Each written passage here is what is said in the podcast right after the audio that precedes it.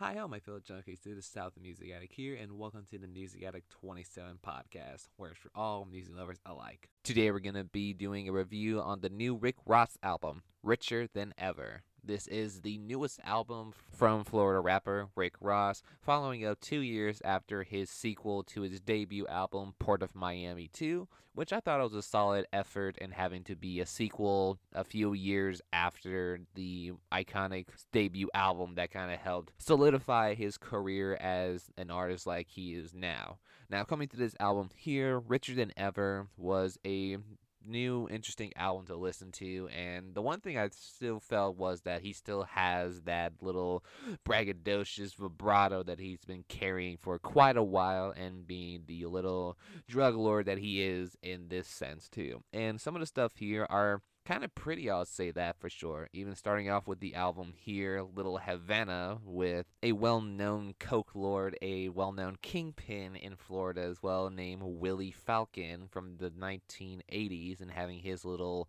drug run in the 80s in Florida as well, and having pretty much just an audio sample of him giving praise to Rick Ross in a sense in the beginning to kind of open up the album in a way that being this little gassy bass kind of West Coast type of production for the opening track for Rick Ross. And I do see a nice little braggadocious side that he's going on to for a good majority off of this album here too. And even having like a verse from The Dream kind of make it a little bit more of a throwback type of feel to say the least. And as you can kind of see on this album here. This is a feature heavy album and having just two songs that are little like solo breaks with just Rick Ross.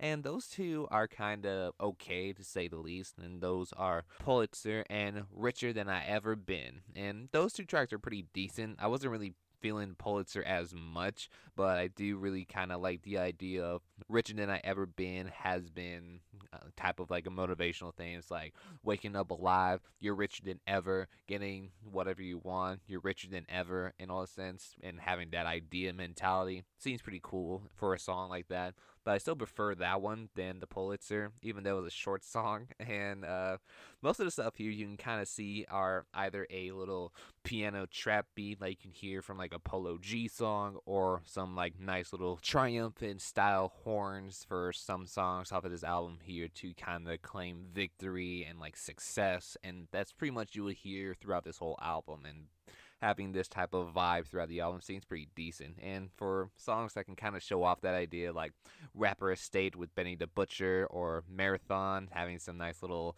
glammy piano type of beat that kind of seems about the hustle and riches and trying to be successful in a sense too.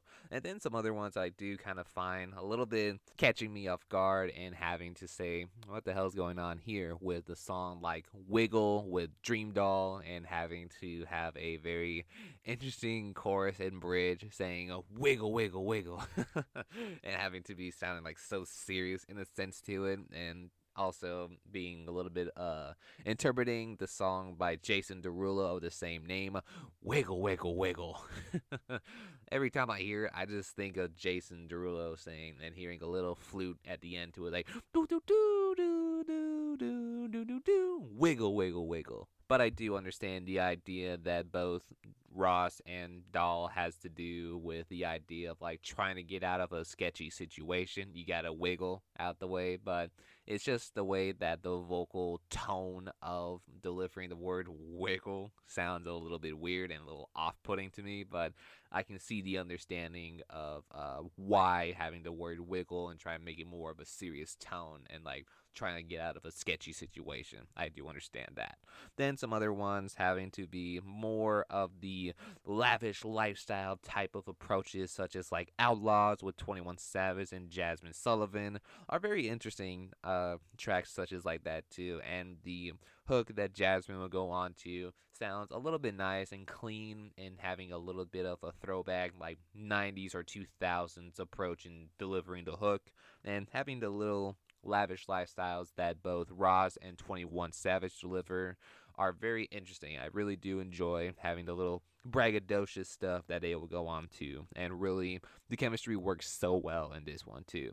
And some lines I really do enjoy, such as like one line in the song Made It Out Alive when he says, Dr. Dre prescription is just another episode, kind of referring to even like having the song that he did with Jay Z and Dr. Dre, Three Kings from God Forgives, but I don't. Well, it's a really nice song. I do love that song. And it just gives me that reminiscence of it too. And yeah, Rick Ross does a decent job in trying to have the artists that are on this album as well to have a little shining moment in sense too, such as like warm words in a cold world or having can't be broke, having some little shining moments for some of those artists as well. Having Wale and Future shine a little bit on warm words and having uh Yungeen Ace and Major Nine having a nice shine on uh can't be broke. I do really enjoy some of that idea on having some of the artists having their own little shining moments on Ross's song overall, this album is a decent album. Really nothing new or surprising or anything new in a sense of Rick Ross.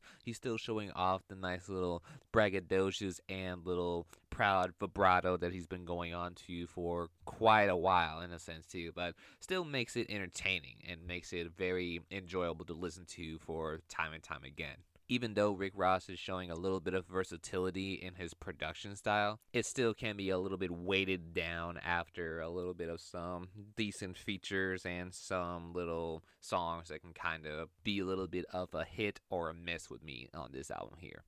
I'm giving this a 7 out of 10 off of this album here, primarily because even though I like Rick Ross, it just seemed a little bit more of the same stuff that he's been going on for quite a while. But it's still a solid album, to say the least. And that will conclude this episode for today. Hope you enjoyed it. Hopefully, you got some new music out of it. Would I recommend this one? I would. There's some songs that I do enjoy off of this album here. If you like this project, great. If not, no worries. I love every single one of you guys. Thank you so much. But remember, this is just my personal opinion based off my personal enjoyment of this project. Thank you and keep on creating little junkies.